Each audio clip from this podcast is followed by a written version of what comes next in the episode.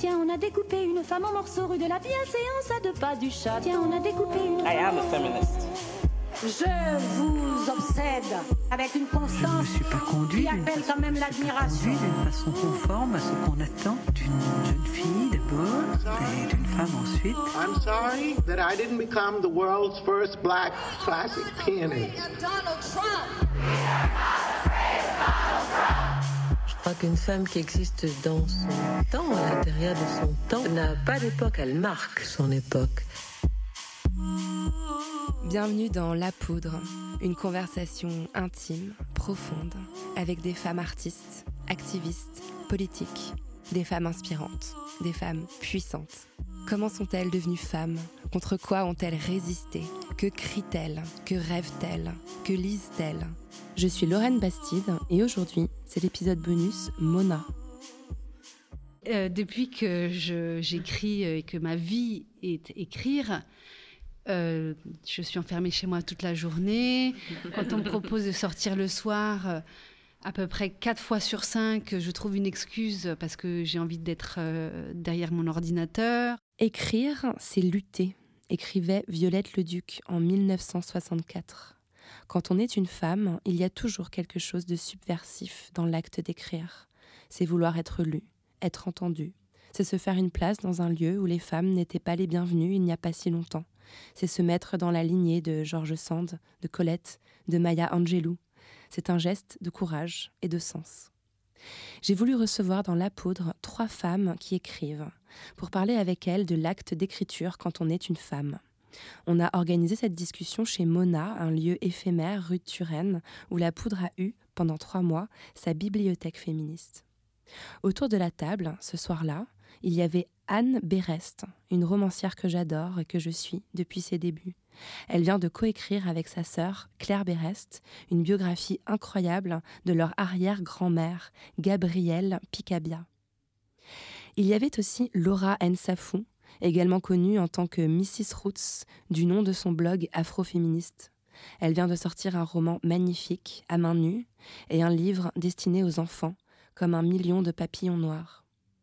Enfin, il y avait Marianne Tiganimine, qui a publié il y a quelques mois un pamphlet intitulé Différente comme tout le monde, dans lequel elle revient sur une vingtaine d'années de racisme enduré en tant qu'écolière, étudiante ou professionnelle.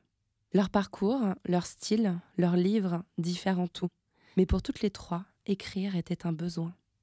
Ce soir-là, il y avait 20 poudreuses avec nous. Elles ont toutes adoré cette conversation qui s'est poursuivie une fois les micros éteints. Je suis heureuse de pouvoir partager avec vous toutes et vous tous cet échange. Avec Anne Berest, Laura Nsafou et Marianne Tiganimine, nous avons parlé de Toni Morrison, de Marguerite Duras et de Virginia Woolf. Bonsoir à toutes et à toutes. Merci beaucoup d'être là pour la deuxième table ronde de la poudre chez Mona, devant notre belle bibliothèque féministe. Alors la dernière fois, on était réunis pour parler de nos rapports au livre en tant que lectrices, de ces ouvrages qu'on ouvre un jour et qui changent nos vies à jamais. Ce soir, c'est pour parler d'une autre histoire de femmes et de livres que nous sommes ici. Je suis entourée de trois femmes qui ont une audace en commun. Elles écrivent. Elles écrivent pour être publiées et pour être lues, donc un peu entendues. Merci Anne Berest, Laura Nsafou et Marianne Tiganimine d'être présentes à mes côtés ce soir. Et merci à vous toutes, euh, poudreuses, d'être là. Je propose qu'on commence par nous applaudir toutes bien fort parce que parce qu'on s'aime.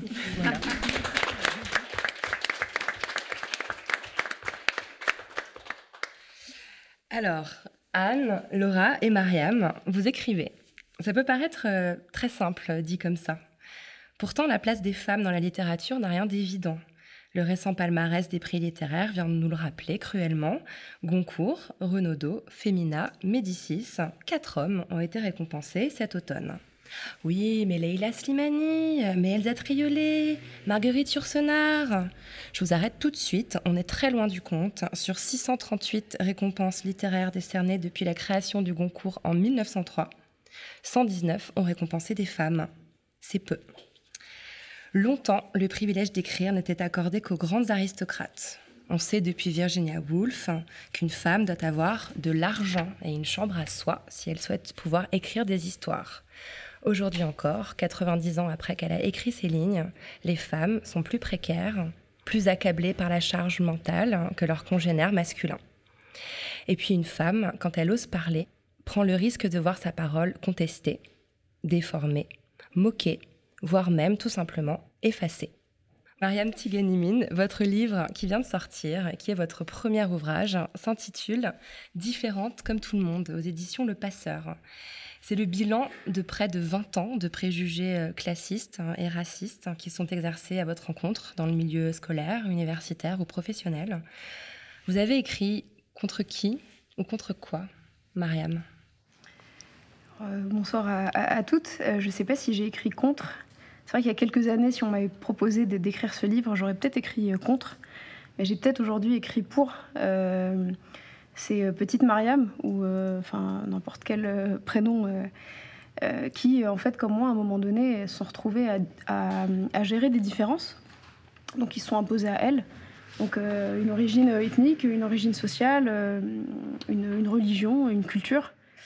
Et donc des différences qui pour elles en fait pouvaient constituer des, richesses, mais qui finalement en fait qui m'ont toujours été euh, renvoyés à la figure comme, euh, des tares, euh, comme, des problèmes. Et, donc voilà, l'idée c'était de dire que on était tous enfin différents. Là, c'est, j'invente rien, tout le monde le sait, mais que dans certaines configurations, face à certaines personnes, bah, c'est compliqué.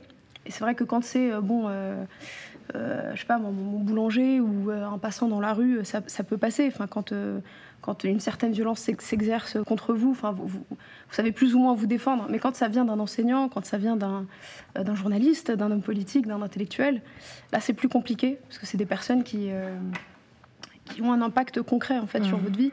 Et ça peut à la fois être, je sais pas moi, euh, votre orientation scolaire ou euh, l'accès à un emploi ou autre? Qui représentent les institutions publiques souvent, c'est souvent l'État, l'éducation nationale, enfin c'est des, institutions qui ont un rôle... Euh, des institutions, des corporations, après bien entendu, je...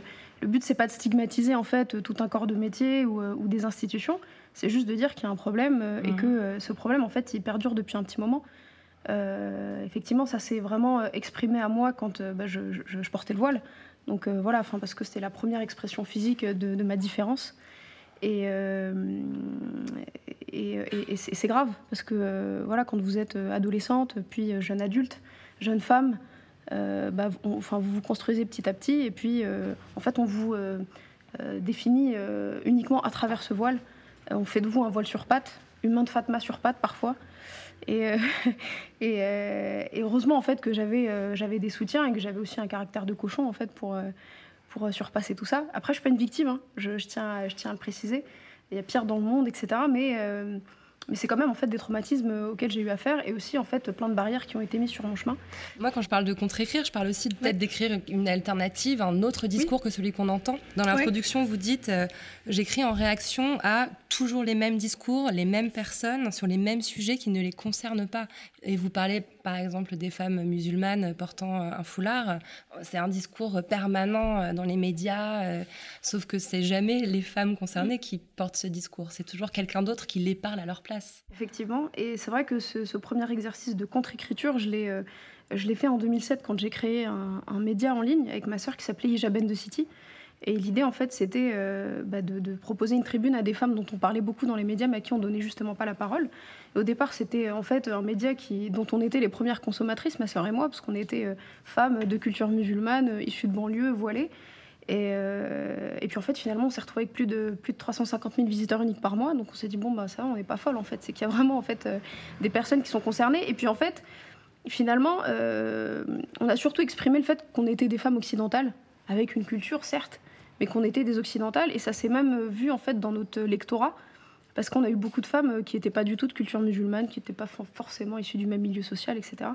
Et c'était à l'époque où il n'y avait pas encore de médias féminins alternatifs. Aujourd'hui, on a, on a Chic Magazine. Enfin, si, c'était les débuts quand même de, Cosette, mais bon, nous, on n'était pas journalistes. Notre but, c'était pas de, produire un contenu journalistique. C'était surtout de proposer une plume féminine sur différents sujets, avec euh, plusieurs contributrices, etc.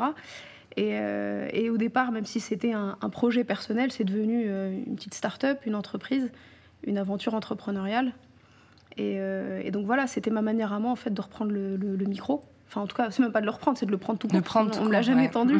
et de dire, euh, voilà, enfin, euh, la vision qu'on a en fait de la femme d'origine euh, maghrébine ou autre, c'est donc soit, soit tu es une beurette, soit tu es un porte-étendard de l'islam, donc soumise ou, ou en fait consciente et donc un peu virulente. Et en fait, non, je suis ni, ni l'un ni l'autre, quoi. Et à la limite, je suis quelque chose. Moi-même, en fait, je sais même pas comment véritablement me définir. Aujourd'hui, à 30 ans, c'est encore une question que je me pose. Donc je vois pas pourquoi euh, un, journaliste, euh, un, prof, un passant en fait se permettrait euh, de parler à votre place. Et surtout les hommes quoi. Mm. C'était encore plus virulent mm. quand ça venait d'hommes. Mm. Il y a des moments de sexisme assez anthologiques dans, dans votre livre. Alors je me tourne vers vous, Laura. Vous venez pour votre part de sortir deux livres simultanément, ou presque, un roman à main nue aux éditions Synapse, qui raconte l'histoire d'une jeune femme euh, afropéenne. C'est un terme euh, qui est important pour vous, qui renvoie aussi à une tradition littéraire, qui souffre d'un mal étrange, je ne vais pas trop spoiler. Et un ouvrage jeunesse, comme Un million de papillons noirs, aux éditions euh, Billy Bock, écrit, dites-vous, pour dire aux petites filles noires Je vous vois, vous êtes belle.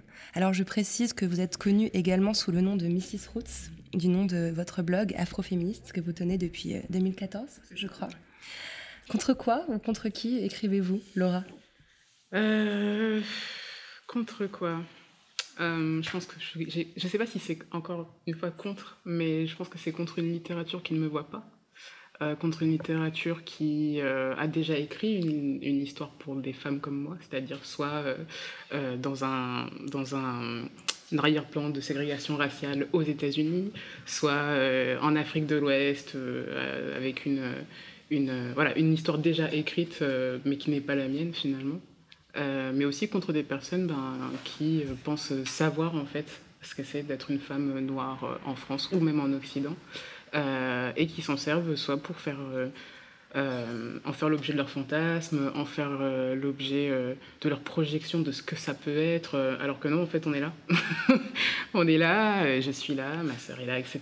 Donc voilà, je pense que je, je, je, pense que être témoin en fait de cette invisibilité qu'on nous force, enfin qu'on nous impose, c'est ce qui a motivé mon écriture à la base, mais très jeune, très très jeune. Et souvent, je prends l'exemple des des, bandes dessinées que j'adorais lire comme Tom Tom et Nana où euh, bah voilà, je me voyais pas. Il y avait peut-être euh, un petit garçon noir euh, en fond de temps en temps. mais voilà, je pense que c'est dans cette dynamique-là qu'on écrit. En tout cas, que ma littérature à moi s'est construite. Vous avez un rapport à la littérature qui est, très, très, très, très important. Mm. Votre blog, à la base, c'était un blog de mm, critique littéraire. Vous avez aussi une chaîne YouTube où vous chroniquez des livres. Et, le, le, slogan de votre blog, c'est écrire pour qu'il ne soit plus possible de dire, encore une fois, je ne savais pas. Vous écrivez un peu contre l'ignorance aussi. Euh, un peu. Alors, rendons à César ce qui est à César. Cette, euh, cette citation est d'André Brink dans Une saison euh, blanche, et, blanche et sèche. Euh, mais oui, en fait, euh, quand j'ai enfin, quand j'ai créé mon blog, c'était aussi avec ce désir de, de choisir en fait comment me définir. Et euh, ce qu'on m'avait répété durant mes études littéraires, c'est que les livres ne servaient à rien. Que les livres, enfin littéraires, c'est bien gentil, mais vous êtes dans vos rêves, etc. Mais on ne fait rien avec des livres en fait, politiquement, économiquement, socialement, etc.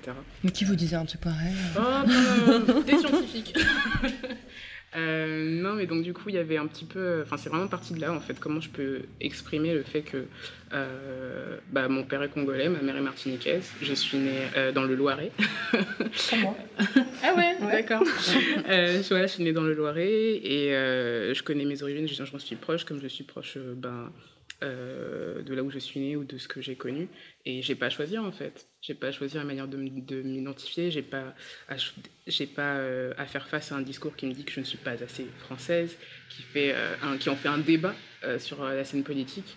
donc quand, quand j'ai créé ce blog, en tout cas, il y avait vraiment cette décision de rompre avec bah déjà soit un discours public qui parlait déjà pour moi et pour mes parents et pour mes grands-parents et pour l'histoire en fait de ma communauté et euh, aussi de dire euh, voilà, donc, voilà ce dont on ne parle pas en France on ne parle pas euh, du fait que bah, quand on cherche un alors là maintenant, on va dire qu'il y a quand même un, mouvement nappy qui s'est popularisé en France, mais quand on, voit un shampoing qui décrit les cheveux crépus comme sauvages, problématiques, teigneux, etc., et c'est censé vous pousser à l'acheter, bon, voilà, ça c'est ma réalité. Voilà.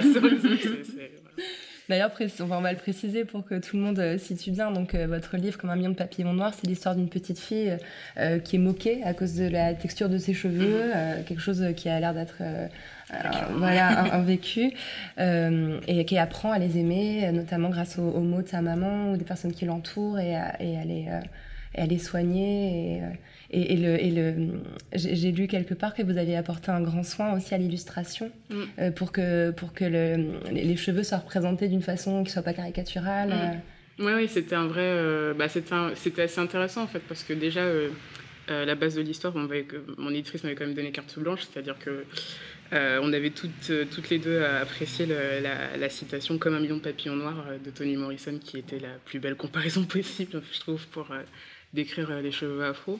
Euh, donc même partant de là, ça laissait place à un imaginaire où euh, bah, je savais ce que je ne voulais pas voir finalement euh, traduit, c'est-à-dire que dans, alors connaissant déjà une littérature jeunesse où bah, on fait juste quelques gribouillis pour décrire les cheveux afro, c'est ça renvoie un message aussi à des enfants de voir juste un gribouillis à la place de leurs cheveux en fait. Alors qu'il y a des mèches, il y a des variations. euh, Si on met, si on met de, la, crème de coco, enfin ou de l'huile, c'est pas du tout le même rendu. Enfin bref, il y a tout un. Donc ça aussi, je voulais que ce soit transmis et ça aussi, ça a été. euh, euh, voilà, j'ai eu la chance de, pouvoir participer à la charte graphique en fait du livre et le fait que et je voulais surtout aussi que Adé, le personnage principal, ne soit pas un modèle. Je voulais pas éclipser d'autres petites filles noires parce qu'elles n'ont pas la même carnation que Adé, parce qu'elles n'ont pas la même texture, parce que leurs cheveux ne sont pas aussi longs ou plus bouclés, etc. Je voulais vraiment qu'il y ait une palette en fait euh, de personnes comme il peut y en avoir dans, dans ma famille, mon entourage en fait, et même au niveau de sa famille, euh, y a, on voit les trois tantes d'Adé qui sont totalement différentes de- d'origine Qui ont des styles aussi Ouais, très des styles très différents. Voilà, donc tout ça, je voulais vraiment que ça apparaisse euh, dans, dans Rappelons le nom de l'illustratrice, elle s'appelle Barbara Brun. Barbara Brun. ouais, C'est vraiment un très beau livre. Alors Anne Berest, euh, je me tourne enfin vers vous. Vous êtes euh, sans doute la plus expérimentée des trois autrices euh, réunies ici ce soir. Vous avez écrit cinq romans. Je les ai tous lus. Je les ai tous dévorés et adorés. L'un d'entre eux, Recherche femme parfaite, est d'ailleurs très spécifiquement féministe. Vous êtes également l'auteur d'un bel hommage à Françoise Sagan, une autre femme qui osait écrire. Et vous venez de publier un roman écrit à quatre mains avec votre sœur Claire Berest, Gabrielle, aux éditions Stock, l'histoire de votre arrière-grand-mère, musicienne, compositrice, épouse, et j'allais dire muse, mais c'est tout l'inverse au fond, plutôt accoucheuse ou, euh, euh, magicienne euh, auprès du peintre Francis Picabia. Alors j'ai l'impression que vous, vous écrivez plutôt contre l'oubli. Tout à fait. Alors, euh, dans ce livre, il a fallu euh, euh, effacer un effacement. C'est-à-dire que nous parlons d'une femme qui a joué un rôle très très important dans l'histoire de l'art, mais qu'on ne retrouve pas dans les livres d'histoire de l'art. Alors pour plusieurs raisons. D'abord parce que elle-même n'a pas voulu se mettre en scène. Alors est-ce qu'elle voulait pas se mettre en scène parce qu'à l'époque les femmes ne devaient pas tenir le devant de la scène Première hypothèse. Alors on est au, début du XXe siècle. On est début du XXe siècle. Est-ce qu'elle elle ne se mettait pas en scène par goût de l'ombre, qui existe aussi Euh, Ça, c'est une première chose. Et ensuite, euh, l'effacement, parce que, euh, en effet, l'histoire de l'art au XXe siècle a été écrite par les hommes, des historiens hommes, et qu'ils ont eu une petite tendance à oublier euh, le rôle des femmes, ou alors à le cantonner dans l'histoire de l'art, à des, à des femmes muses, des femmes objets. Euh, mais en revanche, beaucoup, on, découvre que beaucoup de femmes peintres, de femmes créateurs ont été oubliées. Et puis euh, des femmes comme Gabrielle, qui étaient au fond des intellectuels et, qui accompagnaient les artistes du point de vue de la pensée, donc ont disparu des- des livres d'histoire. Et nous, avec ma sœur, voilà, on a, on a travaillé à effacer son effacement. C'était une femme extraordinaire. C'était une des toutes premières élèves, par exemple, euh, d'une école de musique euh, euh, en tant que compositrice à l'époque où on n'arrivait même pas à imaginer qu'une femme puisse être pianiste, alors compositrice, c'était carrément complètement ça Ça n'existait pas et les, écoles comme le conservatoire n'ouvraient pas leurs classes de composition aux, aux, femmes. Et elle a eu la chance qu'il y ait cette école d'avant-garde qui se crée. Et c'était une nouvelle école qui avait besoin d'argent. Et comme elle avait besoin d'argent, elle ne pouvait pas euh, refuser euh, l'apport financier que représentaient euh, les élèves femmes. Et, donc le directeur a accepté Gabrielle, qui a été la première femme à entrer en classe de composition à la Scola. Et dans le livre, il y a une photo d'elle où elle, elle, a 17 ans, elle est au milieu de, de beaucoup de moustaches autour d'elle. et elle regarde l'appareil avec fierté et détermination. Elle a, eu un rôle essentiel dans, dans, l'histoire de l'art, mais vous avez dû aller chercher. Enfin, elle est morte à 104 ans. Euh, elle, a vraiment une très très longue vie, parce qu'il y a, y a Picabia, mais il y a Kandinsky, il, y a, y a, plein d'autres figures qui traversent son existence. Vous avez dû aller chercher des archives, vous avez dû aller. En plus, même dans votre famille, c'était aussi dans votre famille que, le, que, sa, que sa vie avait été enterrée, oubliée, alors que c'est votre la grand-mère de votre. Oui, alors ce qui est paradoxal, c'est qu'on a, on a écrit ce livre euh, pour euh, redonner la place à cette femme qui était extraordinaire, qui était extraordinaire à énormément de points de vue, sauf un où elle était vraiment euh, très très dure, c'est que elle était, elle a été une mère euh, très très mauvaise. Voilà, les enfants ça l'intéressait pas, et c'était une époque où la contraception n'existait pas. Au début du XXe siècle, elle disait je n'ai pas d'instinct maternel sans culpabilité, sauf qu'elle a eu des enfants et ils ont morflé. Ouais, instant tragique. Et euh, ils ont morflé. Et donc, euh, ma mère, euh, qui est donc. et la petite fille de, ce couple-là, de cette femme-là, ma mère a été très abandonnée et mal aimée et laissée après la guerre bon, voilà, dans des situations qui étaient très difficiles. Donc c'était étrange, à la fois on, voulait lui redonner sa mémoire et en même temps on savait qu'elle avait été ignoble avec notre mère. Donc c'était très bizarre comme situation. On sent le tiraillement d'ailleurs dans votre ouais, et, et, au début, on a écrit euh, contre notre mère aussi, qui n'était pas du tout euh, enchantée de, de savoir qu'on allait euh, s'attaquer à ce sujet. Mais dans le livre, on, dit ça. On, voilà, c'est pas l'éloge de Gabrielle, c'est un portrait de Gabrielle avec tout ce qu'elle peut avoir de, de, de, sombre et de clair. Et, et voilà, on donne une anecdote où à un moment donné, euh, pour euh, essayer une paire de sécateurs, et ben elle prend euh, sa fille et elle lui coupe ses nattes pour voir si le sécateur marche bien. Voilà, voilà, Gabrielle. Mais on arrive à l'aimer quand même. Vous la faites aimer. Oui. Au fond, toutes les trois, vous avez un point commun. Vous écrivez contre l'invisibilisation des femmes, de certaines femmes. Vous écrivez des histoires de femmes euh, qui sont soit les vôtres, euh, soit celles de vos ancêtres, ou celles des femmes que vous créez, que vous inventez. Et il y a peu d'écrivaines, au fond, qui s'autorisent les histoires d'hommes. Alors que les hommes, eux, ne s'empêchent pas d'inventer des femmes. On a évidemment tous en tête la phrase de Flaubert, Madame Bovary, c'est moi. Bah oui, bien, voyons. Alors, Anne, dans tous vos romans, vos personnages principaux sont féminins? Est-ce que c'est une démarche consciente de votre part euh, Je m'en suis rendu compte au bout d'un moment. Et je me suis demandé, euh, tiens, et si je me mettais dans la tête d'un homme Et honnêtement, je, n'y arrive pas. Euh, je n'y arrive pas parce que j'ai besoin d'être tellement à l'intérieur de mon personnage que voilà, c'est pour, pour, le moment, je crois que je n'ai pas assez peut-être d'expérience en tant qu'auteur pour réussir ça et qu'il me faudra encore un peu plus d'épaisseur pour réussir à sortir de mon, de mon sexe. Mais est-ce qu'il n'y a pas justement aussi moins d'urgence à créer des personnages d'hommes? Il y en a tellement. Il y a tellement peu d'histoires de femmes qui ont été écrites au fond. Est-ce qu'on n'est pas obligé de s'atteler à ça en tant que femme Non, mais en tout cas, voilà, mon, ma, mon, ma pulsion, parce que l'écriture c'est une pulsion, ne, ne va pas à cet endroit-là. Mais voilà, ça viendra peut-être. Mais en effet, je ne ressens pas d'urgence. Il existe un, débat sur l'idée d'une littérature propre aux femmes. Alors Simone de Beauvoir, on sans doute, euh, n'aimait pas du tout cette idée. En 76, elle écrivait Quand j'ai commencé à écrire, nombreuses étaient des auteurs féminins, donc au masculin, hein, qui refusaient d'être classés dans cette catégorie. Nous rejetions la notion de littérature féminine parce que nous voulions parler à égalité avec les hommes de l'univers tout entier. La féministe Annie Leclerc affirme de son côté en 74 dans Parole de femme Un homme parle au nom des hommes, une femme au nom des femmes. Comment vous situez-vous par rapport à ça? Mariam ou Laura Je ne sais pas si vous avez envie de réagir à ces, phrases. Bah, moi, en fait, euh, c'est vrai que pour, dans, dans, ce premier livre, je n'invente pas de personnages. Je fais parler des, des, personnes qui existent et qui ont vraiment dit euh, ce que, ce que je rapporte. Euh, après, c'est vrai qu'il n'y a, pas d'urgence. Euh, enfin, j'ai pas une grande culture livresque, hein, je n'ai pas de, honte à le dire. Mais il n'y a pas d'urgence, en fait, à, faire parler des hommes parce qu'on parle, on fait peu parler des femmes et quand on les fait parler, généralement, on le fait de manière très caricaturale. Euh, après, une littérature féminine ou pas, enfin, vraiment, là, je. Euh, je, le dis, enfin, je, moi, je, me considère pas en fait comme une, écrivaine, euh, plus comme une, une auteure.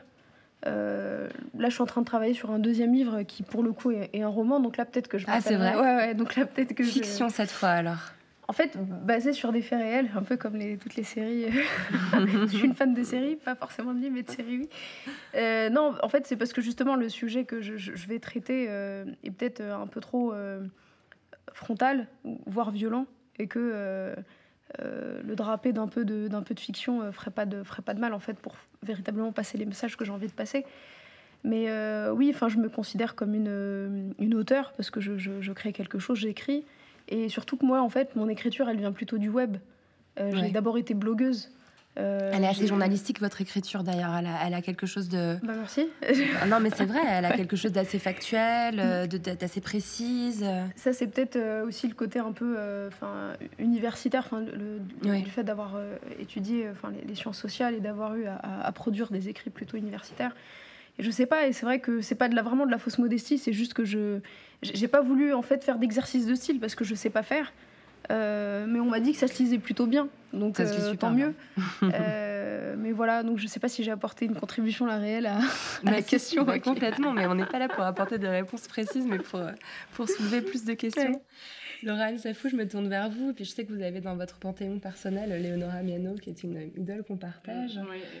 Et, oui, et Toni Morrison. Aussi, et Toni Morrison qui, qui, ont, qui, ont, une réflexion aussi sur cette écriture mm. euh, féminine ou masculine. Je ne sais pas ce que vous en, euh, pensez. Moi, ce qui m'a beaucoup marqué déjà, c'était le travail de Simone Schwarzbart euh, avec Pluie et vent sur Tes miracles, donc qui retrace en fait une génération euh, de femmes guadeloupéennes euh, de la fin de l'esclavage jusqu'à peut-être peut 50 ans. Et en fait, c'était vraiment une épopée féminine. Et ça m'a énormément, énormément, marqué parce que c'était la première fois déjà que je voyais ce type de, de trajectoire. Et il euh, y avait à la fois. Euh, il y avait à la fois euh, une manière de rendre beau le fait que oui, ces femmes souffrent, mais elles, elles existent en fait. Elles existent, elles sont là. Alors, il y a, y a il y avait à la fois quand même ce côté un peu critique de la femme potomitan, donc pilier, qui doit tout prendre sur elle, etc. Mais il y avait aussi cette espèce d'éloge à la fragilité. Et euh, quand j'ai publié à main nue, ce qui m'a beaucoup marqué, euh, c'est la manière dont euh, bah, finalement parler des femmes en littérature ça reste tabou. j'ai sur le en tout cas dans le dans le dans l'histoire de, de Sibylle dans à main nue, il y avait donc le fait que déjà qu'elle ait ce, cette phobie qui fait qu'elle reste à distance des autres et donc des hommes. Il y avait beaucoup d'interrogations de la part des, lecteurs par rapport à ça. Du coup, comment elle va joindre finalement les hommes ou même les autres, comment elle va les attendre d'une certaine manière? Et, euh, ce qu'on m'a renvoyé souvent, c'est euh, oui, mais pourquoi vous êtes autant centré euh, sur, sur, sur elle? Donc que ce soit sur le fait qu'elle soit euh, qu'elle ait une phobie donc pourquoi en fait le fait qu'elle ait une phobie c'est forcément qu'elle est faible il y a beaucoup de, choses comme ça qui m'ont que pour lesquelles les gens m'ont interpellé ou alors pourquoi en fait vous mettez autant une telle place pour plaisir féminin de manière aussi explicite dans votre dans votre livre, ce qui était aussi un parti pris pour moi, puisque quand, voilà, quand on prend, je sais pas, n'importe quel bouquin euh, qui parle des, des frasques d'un Parisien euh, hyper crûment, on ne pose pas de questions parce que c'est un homme qui est derrière le bouquin. Et là, j'ai eu toutes les interrogations. Là, quand dès le début, fait une scène de cul, personne ne Exactement, c'est exactement l'exemple que j'avais pris. je, je, je, sais pas, je sais pas pourquoi j'ai compris. et, euh, et, donc, en fait, du coup, ben, quand je vois, euh, voilà, pour moi, s'il y a encore des parcelles, en fait, de, bah, des femmes dans la littérature qui sont tabous, c'est qu'on n'a pas encore tout fait. C'est qu'il y, y, y, a plus d'urgence, justement, à balayer tout, cette, tout cet éventail euh, qu'à réitérer encore la même chose. Donc, en tout cas, dans, dans mon travail et même dans dans le manuscrit avec le, sur lequel je suis en ce moment, ils sont ils sont un petit peu. bon, déjà, ils sont très secondaires, mais ils sont un peu des satellites, en fait, autour de cette question-là. Et même pour. Enfin, c'est pas que le roman qui est concerné, c'est aussi la littérature jeunesse, puisque même pour. Quand un million de papillons noirs, on m'a dit et les garçons? Ah bah oui, bien sûr. Euh, d'ailleurs, il y a une démarche dans, votre, euh, dans l'écriture d'À nue qui est intéressante parce que vous l'avez écrit à 20 ans, ce livre. C'est, un, un, premier roman, en fait, que vous avez laissé de côté pendant 4 ou 5 ans et vous l'avez repris à la lumière de choses que vous aviez appris, euh, apprises dans votre activité militante ou en lisant beaucoup et vous avez vu votre propre vous l'expliquez dans la postface du livre, votre propre faculté à reproduire des clichés sexistes mm. malgré vous, en fait. Oui, mm. Ouais, tout à fait. En fait, c'est là où j'ai vraiment mesuré tout ce qu'on intériorise je suis une grande, euh, enfin, une lectrice de romances euh, depuis, très, enfin, depuis très jeune.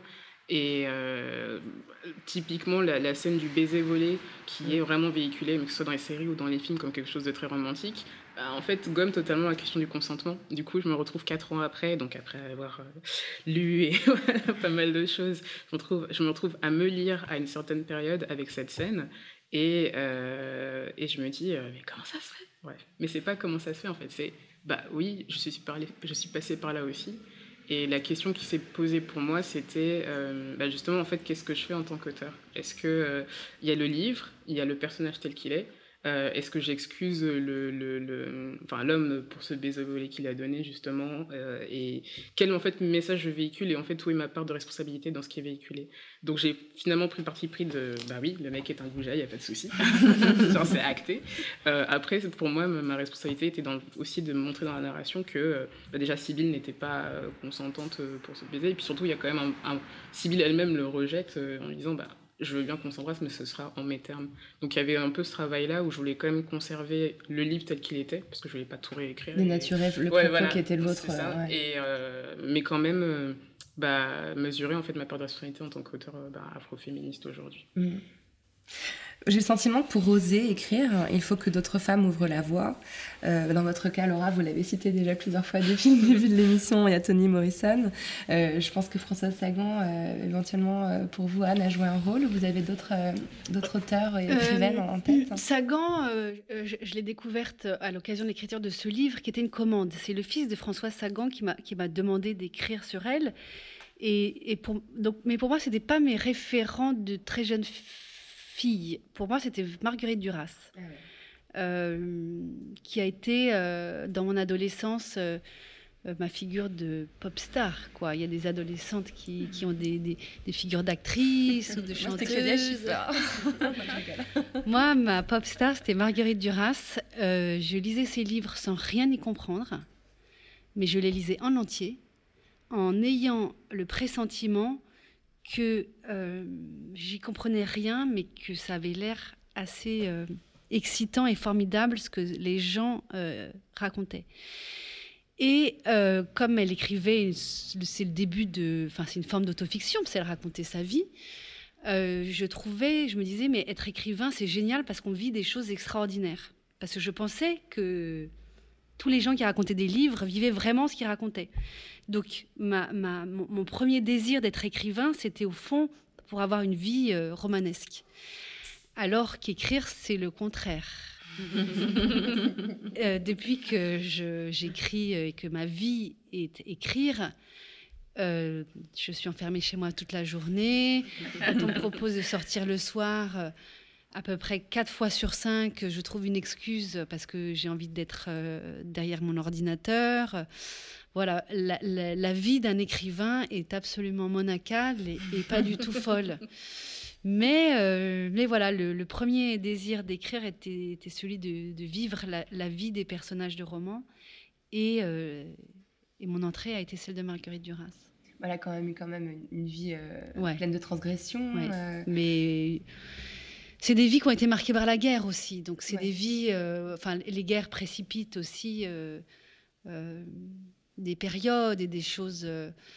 voilà, je, pense que moi, ma génération d'adolescents, on avait vécu une période assez historiquement où il ne se passait pas grand-chose, alors que je pense qu'aujourd'hui, enfin, les adolescents d'aujourd'hui, les jeunes gens d'aujourd'hui vont, donner des créateurs très intéressants parce que, parce que leur enfance et leur adolescence auront été traversées par des choses euh, chaotiques, alors que nous, euh, beaucoup moins. Donc, euh, L'adversité voilà. nourrie. Ouais.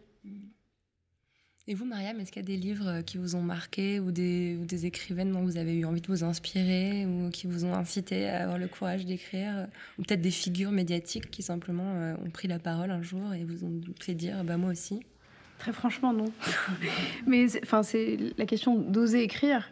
Pour être très honnête, euh, en fait, euh, c'est parce qu'on m'a proposé d'écrire un livre que j'en ai écrit un. Donc on est venu vous chercher, un éditeur Voilà. est venu vous. Exactement. Et euh, même deux. Et, et j'ai pris le plus cool. Normal. Et euh, oui, c'est vraiment pour ça, même si vraiment, voilà, même si j'écrivais du blog, euh, post, etc. Et, et en fait, euh, ce que, enfin, ce que, ce que viennent de dire mes, mes, camarades, en fait, ça, rejoint vraiment leurs conditions enfin, de, de, de, de. Et en fait, enfin, je ne sais pas si je suis très claire, mais arrêtez-moi si c'est pas le cas. C'est vrai qu'en fait, moi, j'ai pas ressenti le besoin d'écrire sur ma, ma condition de femme, parce qu'en fait, je me suis c'est pas que je me suis jamais sentie femme, c'est qu'en fait, on m'a toujours renvoyé que j'étais d'abord euh, euh, une voilée, une banlieusarde et une prolo, quoi. Euh, donc en fait, c'était ça qui, prédominait, pas dans, la manière dont moi je me percevais ou je me définissais, mais en fait, c'est ça qui m'accablait, et donc en fait, c'était sur ça que je devais me défendre. Et c'est vraiment en retirant le voile que je me suis aperçue que, ouais, en fait, bah, je suis une femme. Parce que dans tout ce qui pouvait venir à moi, c'est là que le sexisme, en fait, est, est véritablement apparu, en fait. C'est quand euh, j'ai plus eu de voile et qu'on m'a considérée comme une femme, qu'on n'a plus nié ma féminité. Vous avez écrit un texte récemment publié sur Chic où vous expliquez un entretien d'embauche. Euh, euh, avec un, un investisseur. Ah oui. Ouais. Où, où, euh, où, en gros, euh, enfin, vous êtes la même personne avec le même CV, les mêmes compétences, mais, mais la, Les mêmes vêtements. les mêmes Mais pas le vêtements, même, euh, à part, voilà, pas le même, pas de couvre-chef dans, Ouais. dans, dans le second cas. Et, la- et la discussion prend un tour qui n'a rien à voir. Vous, enfin, vous, vous tombez des nues. euh, Ouais, ouais. Bah, déjà, je suis accueillie par quelqu'un qui est chemise ouverte, enfin, presque, euh, lumière tamisée, etc. Et bon, je, je, je- je comprends rapidement que c'est un guet-apens, quoi. Mais, euh, mais moi, j'étais venue avec mes tableaux financiers et ma joie de vivre et ma motivation. Et puis, en fait, euh, je me rends compte que euh, là, on m'a perçu. Enfin, euh, si parfois, en fait, des, entretiens de ce type s'étaient mal passés parce qu'on me demandait Ah, vous venez d'où? Ah, mais vous avez fait quelle école? Ah, mais vous avez fait comment? Mais oui, mais c'est quoi vos origines donc à chaque fois, le, sujet n'était pas mon business, euh, mes, besoins financiers, entrepreneuriaux, etc. Bah là, en fait, c'était, bah, bah, j'étais un bout de chair, quoi. Et euh, voilà. Et moi, en quelque je- part, votre, votre, votre hijab vous protégez de ça à l'époque où vous le portiez. Après, vous portez. Enfin, il y a- il y, a différentes étapes dans Ouais. votre parcours. hein. Vous, Ouais, vous, ouais, vous ouais. découvrez très progressivement. D'ailleurs, vous racontez très bien dans, dans le livre. Mais c'est quelque chose que vous- qu'on- auquel vous n'êtes pas confronté en fait avant? J'y étais peut-être confrontée, mais c'était noyé dans, euh, dans du racisme, du mépris de classe ou de l'islamophobie. Euh, mais il y avait sûrement du sexisme, parce que euh, je pense que quand on, on s'attaque à une femme, euh, d'abord à une femme, parce que d'ailleurs, euh, quand on regarde les, euh, les actes islamophobes, en fait, c'est 80% enfin, des, des- des- femmes qui sont, qui sont touchées. Euh, donc quand on s'attaque plus à des femmes qu'à des hommes, c'est que déjà on a un gros lâche et qu'on considère qu'une femme voilà, a moins la possibilité de se, se, se défendre, etc. Donc il y a quand même une part de, de- sexisme. Donc voilà, enfin, toute cette digression pour dire que j'ai pas ressenti ouais, le, le besoin de parler de moi en tant que femme parce que je- c'est pas que je me percevais pas en tant que femme, c'est que euh, voilà, en fait, c'était pas ma priorité. Mm. C'était pas ma priorité. Et, euh, et en fait, les, les- les- les féministes euh, médiatiques, ou, ou non d'ailleurs, parce que j'ai. bah, il y a Feu Fr- Françoise Héritier, moi que j'ai découverte, mais en tant qu'anthropologue, parce que étudié l'anthropologie, l'ethnologie. Mais en fait, donc c'est- pas mal de femmes donc féministes qu'on pouvait lire dans les magazines féminins ou qu'on- qui avaient des tribunes. Enfin, les fois on leur, on leur en donnait une, euh, avaient tendance à m'exclure. Euh, quand je dis moi, pas moi, Mariam Tiganimine, mais euh, le, le- le- le voile sur pattes que, que je représentais à leurs yeux. Et, euh, et donc moi, voilà, il n'y avait pas... euh, et- C'était pas là que vous trouviez des, des alliés et des soutiens? non, et en même temps, j'allais pas me tourner vers une autre culture parce que bah, même si je suis d'origine voilà, maghrébine, marocaine, euh, bah, euh, je, suis française. Enfin, ma culture, elle est française, elle est occidentale. Et euh, mes, mes repères, en fait, étaient avant tout français et, occidentaux. Et après, bon, bien sûr, il y avait aussi un, peut-être un manque d'intérêt. hein, ça, j'avais plus de peut-être de figures en fait dans la musique. Enfin, c'est, ce qui me faisait plus kiffer ou, ou dans, l'histoire, etc. Mais vraiment, voilà, c'était pas, c'était pas dans, dans mes priorités. Mm. Laura, vous dites euh, aussi bien au sujet d'À main nue euh, que, du, que de votre livre jeunesse que vous avez écrit les livres que vous auriez aimé avoir entre les mains quand vous étiez adolescente ou, ou enfant? Oui, euh, ce, que ce qui est marrant, euh, c'est que j'ai, je n'aimais pas lire en fait quand j'étais petite. Ah je, je, je, suis devenue une littéraire très tard. je pense que c'est vraiment avec les programmes scolaires euh, et les livres imposés en fait que ça s'est imposé à moi. Et euh, mais très jeune, des tu vois, des 8 ans ou 9 ans, je, je, faisais des livres sur des feuilles blanches que je collais les unes aux autres pour faire mes livres à moi, en fait. Et euh, il y avait vraiment cette... Euh, et en fait, j'étais très... Euh, c'était très visuel. Et c'est de la même manière que je, enfin, pour aujourd'hui pour écrire, c'est quand j'écris un bouquin, c'est comme un film qui défile devant moi, en fait. Il y avait... Oui, c'est, euh, je, je, vois la différence entre les, histoires que j'ai pu justement inventer à l'âge de 12 ans, où là, c'est vraiment, j'ai commencé à écrire des, bouquins, où là, il y avait vraiment cette recherche, en fait, de femmes, euh, mais toujours avec quand même des stéréotypes que j'avais inculqués. Et mes premières héroïnes étaient toutes métisses aux cheveux bouclés, euh, plus ou moins peut-être avec des yeux verts pour un petit peu marquer une petite touche. Tu vois et finalement très, finalement très loin de moi. Et plus les années ont passé, plus finalement bah, je me rapprochais de femmes qui me ressemblaient ou même de femmes de mon entourage en fait. Et je pense que ça, c'est mon écriture, c'est vraiment construite comme ça.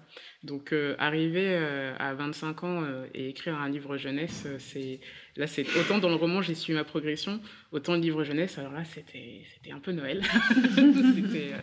parce que oui, parce que j'ai pas même la couverture, je, je, je, crois que c'est l'une des premières choses qu'on a qu'on a perçu ou imaginé avec mon éditrice, on savait tout de suite qu'il y aurait une chevelure avec des papillons autour. Donc, euh, je pense qu'il y a, ça a beaucoup nourri en fait. Le, le, finalement, le, le fait d'être invisibilisé a beaucoup euh, nourri euh, ce que je voulais voir en fait, ce que je voulais voir. Et c'est pour ça que ça me touche d'autant plus quand des femmes qui ont mon âge ou même plus voient le livre pour enfants et le veulent pour elles. Mmh. C'est qu'il y a eu une absence, c'est qu'il y a eu une euh, une exclusion aussi dans une littérature où, où on, on, était relayé à certains contextes précis ou à des tintons au Congo. et euh, ouais, non, c'est vraiment. Et puis même sur la question de oser écrire, c'est pour ça que pour moi, c'était pas vraiment. Euh, L'écriture est venue vraiment avant cet intérêt pour la littérature, mmh. en fait.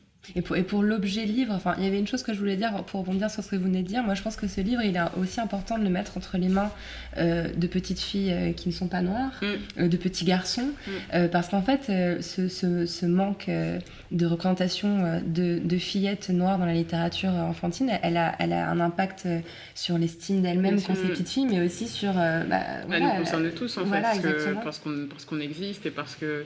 Enfin, j'ai eu des retours même de, de, de petites filles qui essayaient de faire les mêmes coiffures euh, et qui n'ont pas les cheveux crépus, qui ne sont pas des petites filles noires. Et je trouve ça énorme en fait. De renverser euh, stigma euh, quoi. Oui, parce que parce qu'en fait, je pense aussi qu'avec cette conversation qui commence sur la, la, diversité en littérature, etc. Euh, il y a la surface, mais il faut aussi aller en profondeur, en profondeur dans le sens où euh, bah, le but au final, c'est que ce n'est pas parce que on lit euh, l'histoire de Mariam ou la mienne que c'est pas universel en fait c'est pas parce que euh, c'est l'histoire d'Adé et que et de des, des voilà des moqueries qu'elle a à l'école sur ses cheveux crépus que ça ne peut pas euh, euh, que cette expérience d'harcèlement scolaire ne va pas faire écho avec un autre harcèlement scolaire, que cette question du racisme autour de ses cheveux ne va pas faire écho avec quelque chose d'autre. Euh, c'est ouvert et c'est comme ça. Hein. C'est ça qui est puissant avec la littérature, c'est qu'on peut se l'approprier et que ça peut faire écho. Ouais, et puis, je, et puis je pense qu'il y a aussi un autre, un autre élément que vous avez en commun euh, toutes, c'est finalement comme si vous, il était impossible de ne pas mettre euh, de vous-même euh, dans, les livres que vous écrivez. Et, je pense à vous, Anne, euh, dans Sagan 1954, qui est donc, vous l'avez rappelé tout à l'heure, une commande qu'on vous a faite elle coïncide avec un moment de votre vie intime qui est un moment difficile et, vous vous mêlez à l'histoire de Sagan, l'histoire d'une rupture amoureuse, euh, l'histoire d'une douleur personnelle. Est-ce que ça, ça vient malgré soi, ça? Euh, En fait, euh, je me suis rendu compte que quand, je découvrais le personnage de Sagan et que je voyais comment elle avait vécu sa vie, euh, elle m'aidait et que entre elle et moi, euh, il y avait un dialogue qui se créait où au fond, elle me donnait des solutions pour survivre et pour traverser ce que j'étais en train de traverser. Et comme la commande qui m'était donnée était montrer la modernité de Sagan aux jeunes femmes d'aujourd'hui qui peut-être ne la connaissent pas, je me suis dit bah, peut-être que de raconter ça aussi, de dire euh, comment moi aujourd'hui euh, euh, certaines de ces phrases ou de ces positions dans la vie me, portent, je me suis dit, voilà, c'est au fond à cet endroit-là qu'elle est moderne. Mais pour rebondir ce que, ce que je disais sur Laura, quand elle dit moi, je ne me reconnaissais pas dans la, littérature quand j'étais enfant. Ça me fait penser qu'un jour, je me suis dit, euh, toutes les petites filles qui, lisent enfants se construisent toutes de façon très naturelle avec des héros masculins. C'est-à-dire que moi, quand j'étais petite et que je lisais le petit Nicolas, bah, j'étais le petit Nicolas. Quand je lisais Astérix et Obélix, j'étais Astérix et Obélix. Et donc, je, je me suis construite avec des, des, une identification et des valeurs masculines absolument naturelles, sans me demander est-ce que c'est normal d'avoir des valeurs de courage, d'honneur. C'est quelque chose que j'ai mangé. Euh, faisons un scénario inverse. Imaginons euh, tous les petits garçons de toute une génération s'identifier à, je sais pas, Candy. Candy, c'est ce que j'allais dire. non, mais il y a une quand même non, mais de Candy en ce moment. C'est quand même euh, c'est quand même assez fou. c'est quand même assez fou. Oui. Et, et nous, je, je, crois aussi que ça nous a, ça fait de nous des, êtres euh, complexes parce que euh, nous avons dû aller chercher chez le sexe opposé des valeurs qu'on a que l'on a mangées de façon très naturelle, ce que n'ont pas fait les, les petits garçons. Et, pour moi, dans cet endroit de, culture de, jeunesse, elle est très très importante pour essayer de, comprendre cette parfois incompréhension entre euh, les hommes et les femmes, parce que, parce que nous, on a dû faire cet effort-là de sortir de nous-mêmes, mm, mm, mm. ce que eux n'ont pas fait. On est obligés à faire ça. C'est très intéressant ce que tu dis. Je, m'interrogeais aussi sur vos, sur votre, vos façons d'écrire. Euh, moi, ça m'impressionne en fait toujours l'acte de, pouvoir euh, publier quelque chose qui fait 400 pages, 300 pages, d'aller au bout de cette action qui est quand même une action qui s'entreprend sur le long terme. Et, aujourd'hui, dans, nos sociétés, sans vouloir être caricatural, euh, on a du mal à envisager une action qui s'entreprend sur, plusieurs mois, voire plusieurs années. et je me tourne vers vous, Mariam. Je m'interrogeais sur ces épisodes vécus, ces souvenirs que vous égrenez. certains remontent à l'école primaire au lycée, euh, d'autres au moment où euh, vous avez lancé votre média en ligne. Euh, et vous y retranscrivez des échanges, des détails. Et je me suis demandé si vous faisiez partie de ces gens qui avaient toujours un calepin, qui prenaient des notes au, fil de, l'existence. Bah, il s'avère déjà que j'ai une, enfin j'ai beaucoup de défauts, mais j'ai une grande qualité, c'est que j'ai une excellente mémoire. D'ailleurs, mes, amis et ma famille en ont marre parce que depuis toute petite, quand on me faisait une promesse, euh, j'étais euh, capable voilà, de la réciter au mot près, de dire non, non, c'était à telle heure, telle. Et, je, je, vraiment, hein, je, visuelle, auditive, euh, je peux voir une vignette sur internet et reconnaître la personne dans la rue. Enfin, on croit vraiment que je suis folle ou un agent secret. Mais en tout cas, voilà, j'ai cette capacité-là. Et à me souvenir de beaucoup de choses. Et puis, en fait, je suis une grande bavarde, vous avez dû le remarquer. Et, et c'est vrai que moi, dès qu'il m'arrivait quelque chose, je le, je, je le racontais à mon entourage. Euh, donc euh, mon entourage aussi en fait connaissait ces anecdotes, mhm. était là pour me, les rappeler en fait quand ça pouvait bloquer. Et j'ai aussi effectivement euh, écrit à un moment donné. C'était en fait après ma la terminale. Donc c'était l'année de l'adoption en 2004-2005, l'année d'adoption de la loi mm. contre les signes religieux à l'école. Et en fait moi j'ai vraiment vécu un enfin le lycée c'était assez violent parce que euh, voilà, on voulait me virer du lycée, mais on pouvait pas parce que je portais pas le voile, je portais un, bandana. Euh, et on que vous bon, isole dans cette pièce, c'est très très violent comme passage. Hein. Et que euh, voilà, un bandana H&M ou Gap, bah c'est pas un signe religieux quoi. Mais bon, c'est un substitut de signe religieux. Enfin bref, hyper absurde. Et, et, en plus moi vraiment voilà, en plus par c'était pas du tout par religiosité ou autre, c'est juste qu'en fait, voilà, tu, tu pardon du, du, langage, mais tu veux me faire chier, bah, je te ferai encore plus chier, quoi. Euh, bah non, je sortirai pas, je partirai pas, je garderai ce bandana sur la tête. Euh, et donc, en fait, toutes ces histoires, euh, tous ces événements, bah, j'avais commencé à les écrire mmh. parce que vraiment, j'étais à, la sortie du, du lycée, j'étais pas bien, j'étais au bord de l'implosion et de l'explosion aussi. Enfin, j'étais, j'étais vraiment pas bien. Et en fait, j'ai, trouvé dans l'écriture, mais enfin l'écriture pour moi-même, quoi, une sorte de, de, journal. Voilà, euh, ça a été un exutoire. Et en fait, ça a duré dix mois. Dix mois, pourquoi? J'en sais rien. Mais au bout de dix mois, en fait, j'ai considéré, j'ai posé mon stylo. J'ai dit bon ben j'en ai plus besoin. Maintenant, je suis en paix. Euh. Après, si, je pense que c'est le fait d'avoir été euh, dans le supérieur, d'avoir rencontré d'autres personnes, d'avoir mmh. euh, eu des lectures, là, pour le coup, mais plutôt politiques, plutôt liées à, ma condition sociale. Enfin, rencontrer Marx, par exemple. c'est pas très glamour, hein, mais bah, en tout cas, moi, voilà, Marx... c'est une bonne base de départ. Exactement. Et, euh, et donc voilà, j'avais effectivement cette base-là. Et puis, euh, et puis après, les événements plus, euh, plus récents, bah, j'ai euh, j'ai des mails, euh, des échanges Ouais, sur les réseaux des sociaux, des copies d'écran, etc. Ouais, ouais. Vous les avez, vous, ces calepins? Vous avez le besoin, euh, Laura, Anne, de, de noter au fil de- de- des journées les pensées qui vous viennent, les, les- les moments que vous vivez? Euh, pas assez. En revanche, pour euh, donner peut-être euh, du courage aux jeunes femmes qui veulent écrire, c'est que dans mon cas, l'écriture a été une pratique. C'est-à-dire que au départ, quand j'ai écrit mon premier roman, quand j'écrivais une page dans la journée, mais j'avais l'impression d'avoir fait un truc fou. La fille de son père, Ouais. un magnifique ouvrage. Et, euh, et c'était euh, voilà, c'était euh, un arrachement d'avoir écrit une page. Euh, 8-10 ans plus tard, je peux écrire euh, 10 pages dans une journée euh, sans... Je ne dis pas que ça sera 10 bonnes pages, hein, mais 10 pages euh, de façon euh, fluide. Donc, euh, c'est comme euh, un sport ou c'est comme... euh, euh, on... Il y a quelque chose du corps, de l'esprit qui, qui se met en route et il faut pas... Voilà, il faut se dire que c'est un long chemin, mais qu'au fur et à mesure, on, on- voilà, on, on- on le pratique de façon de moins en moins douloureuse. Vous connaissez là-dedans, Laura? Euh, moi, c'est plutôt l'inverse en fait. C'est-à-dire que j'ai- commencé euh, avec une multitude de carnets euh, à écrire, écrire non- non-stop. Mais très vite, en fait, la... ma main était en retard par rapport à ce qui se passait. Du coup, j'ai dû me mettre justement à- au, au clavier. Et comme je le disais, quand j'écris, euh, je, je vois la scène se passer. Donc les personnages sont en train de parler pendant que je suis dans le bus. Quoi. Donc il y a un dialogue euh, fatidique qui est en train de se faire. Enfin, la scène est dans ma tête et, et il me faut. euh, et donc finalement, ça se, ça se, ça se. J'ai plus de mal à le contrôler qu'avant. Euh, ça se traduit par des brouillons d'SMS euh, euh, Ah oui. immenses, des, oui, bah, ou des notes sur mon portable qui ont la taille d'un document Word de 10 pages. Je n'arrive pas en fait à. ça- même des brouillons de mail en fait au boulot, quoi. Je ne peux pas canaliser en fait ça. Mais ça, je pense que c'est. aussi intense parce que je mets beaucoup de temps en fait avant de trouver une histoire et de l'écrire. Entre À main nue et le, et le roman que j'ai écrit en ce moment, il y a quand même 5 ans qui sont passés. Et euh, à chaque fois, mes romans viennent de la même manière, c'est juste une scène. Et ça se, mon mes romans se construisent, se construisent en, en point de fuite. Donc ça part de scène-scène et puis tout se déroule en fait.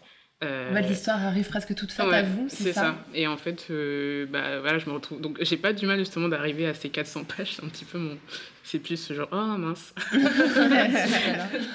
bon, je crois que c'est encore un roman. Alors, je vous ai trouvé un autre point commun à, vous trois. J'espère que vous m'en voudrez pas trop. Euh, vous justifiez toutes les trois votre démarche d'écriture. Mariam, dans l'introduction de votre livre, vous écrivez Je ne suis pas écrivaine et j'avoue n'avoir jamais aspiré à le devenir. Seulement, on a considéré que mon histoire valait la peine, méritait d'être écrite, publiée et partagée. Anne, avec votre sœur, dans l'introduction de Gabriel, vous écrivez Nous ne sommes pas historiennes et ne prétendons pas l'être. Nous espérons que les spécialistes de l'art comprendront que malgré la méticulosité de notre travail de recherche, notre subjectivité d'écrivain est entrée en jeu dans l'interprétation des sentiments de notre arrière-grand-mère. Enfin, Laura, dans votre post-face, vous précisez J'ai essayé de réécrire cette histoire en privilégiant l'ADN des personnages, l'essence de ce pourquoi on la raconte, car ce n'est pas un essai avec des notes de bas de page, ni un manifeste, mais l'histoire d'un être. C'est quand même hallucinant. Vous avez tout le besoin d'expliquer ce que votre livre est et ce qu'il n'est pas. J'ai pas l'impression que les écrivains hommes ressentent ce besoin-là. Est-ce que vous avez envie de réagir à ça? Ah non, mais je suis entièrement d'accord avec toi. C'est-à-dire que avec ma sœur, nous nous sommes dit, on arrive dans le monde de la- de l'art, de l'histoire de l'art, avec une thèse qui est de dire cette femme-là a joué un rôle révolutionnaire dans l'histoire de l'art et personne n'en a parlé. Mais on avait tellement peur de se faire mais défoncer par, les, par tous les pontes de l'histoire de l'art, etc. D'ailleurs, aujourd'hui, on a un article dans Le Monde d'un mec bien macho euh, Des noms. qui, qui, je veux dire, on savait qu'on allait, qu'on allait arriver et être regardé. C'est quoi ces deux nanas, ces deux petites nanas qui arrivent euh, et qui vont nous expliquer On savait. Et donc, on a été obligé de faire, de travailler dix fois plus. Évidemment. Et euh, on a eu une grande discussion avec notre éditeur Parce que notre livre a des notes. Parce qu'on on a eu besoin de dire, il faut qu'on puisse Sourcer. justifier tout ce qu'on dit. Euh, mais vraiment tout ce qu'on dit, c'est-à-dire qu'il y a 400 notes dans le livre. On aurait pu dire simplement en introduction que tout ce qu'on disait était tiré d'ouvrages sources. Mais on savait que ça ne ça aurait été pas suffisant. Donc on a fait toutes ces notes. Notre éditeur nous a dit, si vous gardez les notes, vous allez être euh, mise en essai et vous ne pourrez pas concourir dans les prix littéraires de romans. Donc lui voulait que l'on enlève les notes pour qu'on puisse euh, aspirer euh, à être sur la liste du Renaudot. Et on lui a dit non. Tant pis pour les prix. Mais si on enlève nos notes, mais ces messieurs vont s'en donner à cœur joie pour expliquer que tout ce qu'on raconte euh, est faux, superficiel et peu sourcé. Euh, On a été obligé de travailler vraiment trois fois plus que, que si ça avait été, euh, je sais pas, un jeune thésard en histoire de l'art qui avait écrit ce livre. Certainement. Certainement. J'ai reçu, j'ai, j'ai eu un peu la même. Euh, je sais pas si c'était une justification. En tout cas, c'était pas euh, pour euh, euh, me défendre par rapport à, enfin, une quelconque légitimité ou quoi, mais c'était plus euh, déjà par rapport à la phobie en fait de Sibylle. Donc l'aptophobie étant la peur de toucher et d'être touché par les autres. Quand on regarde sur internet, il y a juste la définition et plus rien. Pas d'article, pas de c'est cette espèce de phobie obscure qui est souvent euh, présentée comme un comme un symptôme de l'agoraphobie. Euh, c'est quelque chose quand même, euh, voilà, ça, fait, ça appartient à la psychologie. Enfin, euh, y a, euh, même s'il y a très peu de sources, pas, je suis pas médecin, je suis pas psychologue, donc il y avait déjà, et je voulais vraiment que ce soit vraiment, enfin, j'avais conscience, j'avais conscience déjà que j'étais, je ne vivais pas déjà cette phobie, donc déjà c'était quand même un parti pris de partir sur, sur, sur ça, et j'ai quand même euh, euh, voilà, j'ai fait lire aussi. Il y a eu aussi ce travail de recherche aussi un petit peu de le faire relire en fait à des personnes qui sont elles-mêmes soit agoraphobes, soit agoraphobes et aptophobes, ou même parfois que aptophobes. Et il y a même des personnes qui se sont découvertes comme l'étant euh, en lisant le, livre en fait. Donc il y avait, y avait aussi, euh, voilà, c'était juste vraiment pour acter que c'était un personnage en tant que tel, mais surtout une personne. Euh, et aussi euh, sur mon blog, j'ai pas du tout la même démarche que dans une fiction. Euh, sur mon blog, il y avait vraiment, je enfin, je suis obligée. Non, c'est mon blog, je fais ce que je veux. Mais quand j'ai commencé à écrire, j'avais, euh, même si j'avais les livres, j'avais euh, un petit peu ce, ce truc euh, scolaire de chercher des sources pour ne, pour ne, déjà parce que je parlais de racisme et que dès qu'on parle de racisme, bon, je sais quel type de commentaires je peux recevoir. Mais en plus, qu'en parlant d'afroféminisme, qui n'était pas très connu en France il y a 4 ans, euh, je m'exposais encore plus en fait à, à- à- à des, à des critiques en fait. Donc il y avait, euh, il y avait cet exercice de sourcer euh, euh, mes articles sur le blog. Là, je me retrouve dans la fiction. euh, voilà, c'était, je voulais vraiment que, que, que ce qui finalement puisse euh, prévaloir, ce soit les, les personnages et leur histoire en fait. Et, ce- et ce- et cette, cette impression d'a- de, de risquer d'être contredite ou cette espèce de, de, de- de présomption d'incompétence qu'on a toujours vis-à-vis des femmes que vous décrivez très bien euh, toutes les deux me semble euh, effectivement relever du, du sexisme euh, systémique. Et euh, d'ailleurs, en parlant de sexisme, j'aimerais qu'on parle du milieu de l'édition. Euh, c'est un milieu que vous connaissez bien, Laura. Vous avez travaillé un temps euh, chez Gallimard, je crois. Ça a été aussi votre sujet de mémoire, il me semble. Euh, oui, enfin, Vous l'avez étudié en tout cas dans le cadre universitaire, ce milieu-là? En fait, j'ai donc j'ai fait des études d'édition après après ma licence. J'ai fait aussi également un stage chez chez Gallimard, qui était mon premier stage en fait dans le monde de l'édition. Puis après j'ai continué. Euh, et je sais pas en fait. J'ai pas j'ai pas de souvenir d'avoir des, des, des remarques frontales ou, ou quoi que ce soit. Mais je me rappelle surtout d'un environnement en fait où je cherchais des femmes. Euh, déjà des femmes d'abord, puis aussi des femmes euh, noires, euh, les femmes maghrébines ou des choses comme ça. Pour, je cherchais en fait. Et, et je me rappelle en plus avoir croisé juste dans un escalier une femme noire qui était là avec son dossier. Et je, je suis restée un peu statique, un peu genre dans les verres, genre Oh, il y en a une Donc euh, il y avait, il y avait euh, et c'était assez, c'était assez. euh, ah, c'était assez récurrent pour moi quand j'ai évolué un petit peu dans ce milieu de, de chercher des femmes en fait. Enfin, a- on peut trouver des éditrices assez facilement, je pense, de plus en plus, mais c'est plus on monte les Bah, strates et plus euh, elles s'effacent en fait. Symptomatique. Euh, voilà, symptomatique totalement. Euh, Anne, vous avez cette impression aussi de. Moi, j'ai vécu un, oui, j'ai vécu euh, un sexisme très fort depuis que je publie des livres. C'est marrant parce que ce matin, j'entendais euh, un témoignage de Françoise Héritier qui disait, euh, pour la génération des femmes qui sont nées après les combats, c'est-à-dire qui sont nées, la contraception existait, hein, ces femmes-là découvrent le sexisme au bout d'un certain temps. Parce qu'elles naissent avec des mères qui leur disent vous êtes l'égal de vos frères. Euh, moi, j'ai eu une adolescence où je pensais, au fond, que euh, le, sexisme ne serait plus un sujet dans ma vie. Et c'est à partir de 25-30 ans que j'ai compris et je me suis dit, ah si, en fait, c'est un très, très, très, très gros sujet. et en tant qu'auteur, en tant qu'écrivain, euh, alors là, euh, je peux donner des exemples. Par exemple, un critique homme euh, a écrit un- une critique sur un de mes livres en faisant des digressions, parce qu'il savait qui était mon compagnon, et en faisant des, digressions sur des, la personne avec qui je, je vis. Mais je pense pas que si j'étais un homme, il dirait dans l'article sur mon livre avec qui je couche. Et, Quelle sa femme est formidable. et, et, et- et non, et alors lui, en plus, c'était pour dire que vraiment, enfin, il était, il était, il était pas du tout content de- du mec avec qui je couchais. C'était pas, ça n'allait pas. Donc ça, c'est quand même fou parce que euh, comme je suis une femme, il s'arrogeait le droit de pouvoir commenter euh, ma vie sexuelle. Euh, par exemple, un critique qui venait de sortir un livre sur sa vie de critique, et tout d'un coup, il fait une interview dans un magazine, et le journaliste lui demande alors, est-ce que c'est difficile la vie de critique? Alors là, il commence à dire oui, euh, en fait, euh, souvent, euh, les jeunes femmes écrivains veulent déjeuner avec nous en espérant avoir de bons papiers. Et là, tout d'un coup, il cite mon nom. Je peux dire qui c'est C'était Arnaud Vivian. Et Arnaud Vivian cite mon nom en disant que mon éditrice l'aurait appelé pour. donc, mon éditrice, qui est une femme qui s'appelle Martine Saada, qui est la femme de Pascal Quignard, qui est une femme qui est la droiture même, qui n'est pas du. Enfin, qui est. c'est je dirais, elle ne sort pas, elle n'est pas, fait pas partie du, monde de Saint-Germain-des-Prés, etc. Euh, imaginez cette femme appeler Arnaud Vivian pour lui dire de déjeuner avec. euh, enfin, veux c'est juste absurde. Et ça m'a mis dans un état de rage. Mais je me suis dit, le mec est fou.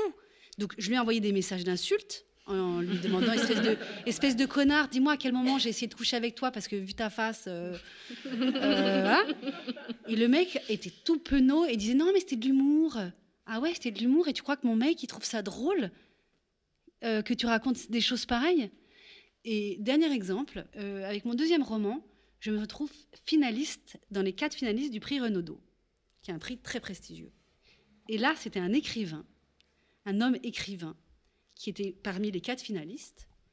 Et ça le rendait dingue que tout d'un coup, il y ait une jeune femme, euh, un peu sortie de nulle part, c'était mon deuxième roman, qui soit dans les quatre finalistes. Il s'était mis en tête de faire une, campagne de rumeurs contre moi, en expliquant que c'est parce que je couchais avec un des membres du jury. Et il commence à lancer la rumeur dans Paris et à dire ça à tout le monde.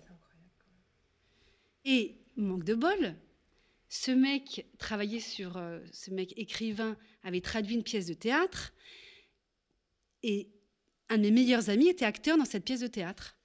Et donc il commence à dire mais est-ce que tu connais euh, cette femme? Tu sais qu'elle couche avec machin, nanana. Le mec est mon meilleur ami. Et il sait que non, je, ne- je ne connais même pas ce critique, que je viens d'avoir un enfant et que franchement, euh, et le mec, cet écrivain disait dans quel hôtel il m'avait vu avec le membre du jury. Et, et en plus, je ne vais pas dire le nom de cet écrivain, mais c'est un mec qui est considéré comme cool. On va faire des recherches. C'est une espèce de, c'est- ça, voilà, c'est une- euh, comme cool, un peu rock, qui écrit des personnages féminins euh, dans ses livres, les personnages féminins. C'est toujours- hein. Ouais, bah ouais. Ah, Et- mais- bah, c'est espèce de salaud, quoi. Mais c'était.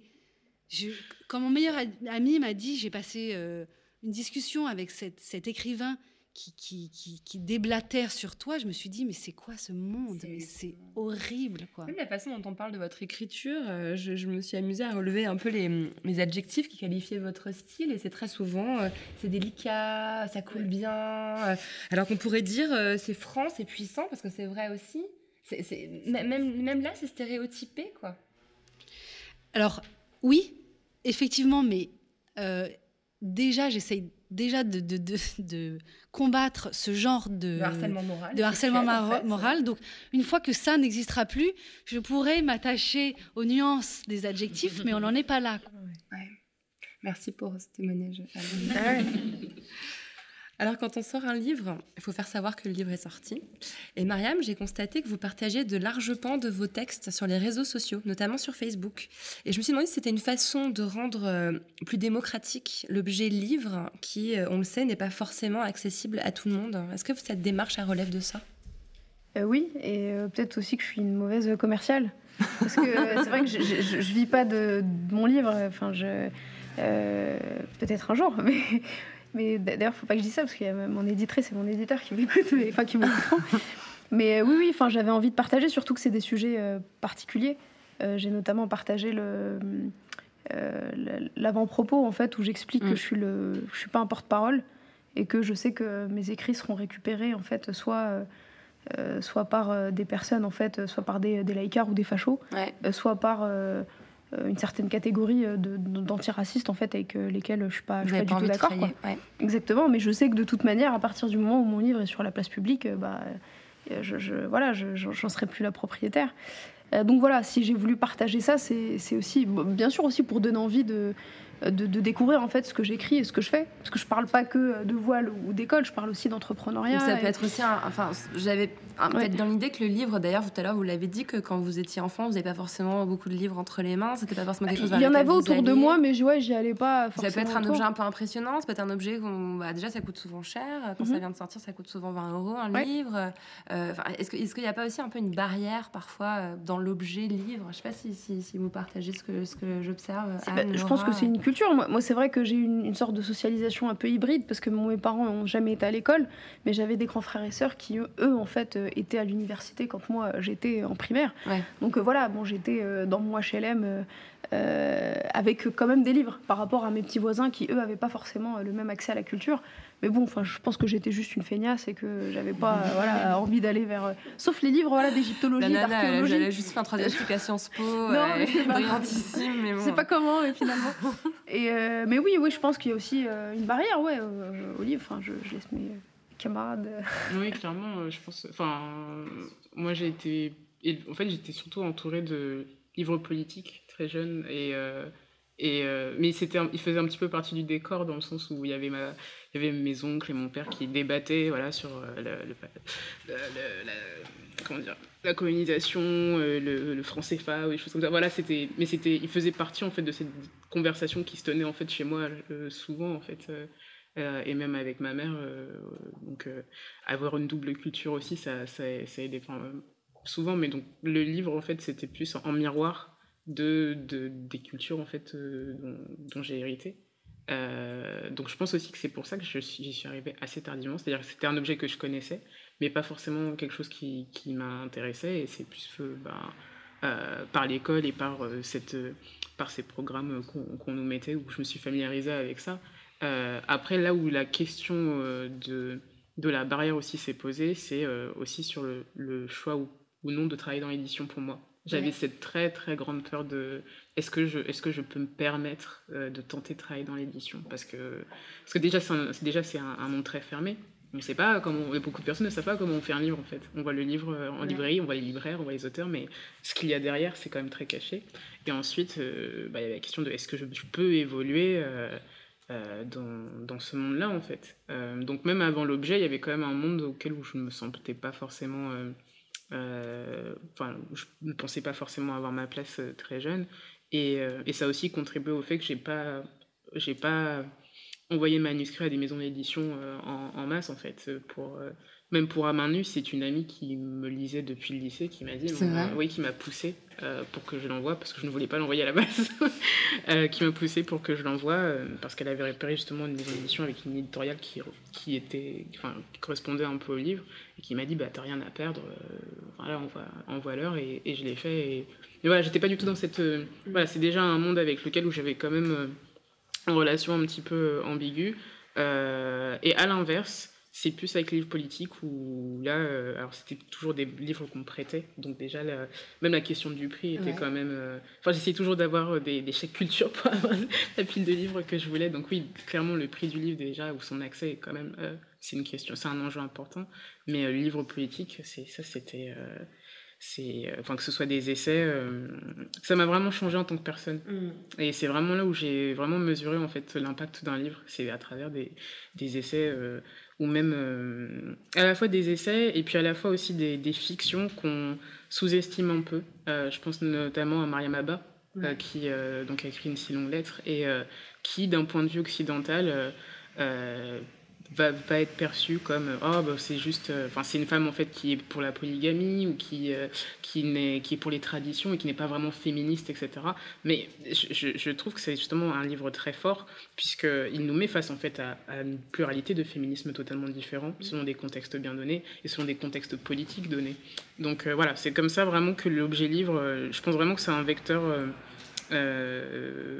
qui a tout son sens aujourd'hui, euh, combien même on parle du numérique aujourd'hui, mais aussi que son accès, c'est aussi Ouais. un enjeu. C'est Ouais. quelque chose qui et c'est quelque chose aussi qui me motive euh, euh, d'un point de vue associatif. Enfin, je travaille aussi avec une association qui s'appelle Divka et Ouais. qui justement euh, favorise justement l'ouverture euh, entre le lecteur euh, et une littérature diversifiée, mais sur tous les plans. Donc euh, c'est un, c'est une vraie question.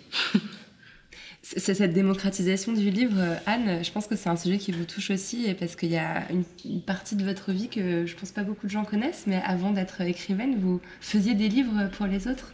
Vous avez Oui. monté une entreprise euh, où- qui s'appelait Porte-Plume, si je mes souvenirs sont exacts, et, euh, et vous, vous alliez voir les gens pour leur proposer d'avoir leur livre. Ouais, euh, j'ai créé cette entreprise parce que euh, je voulais écrire des livres.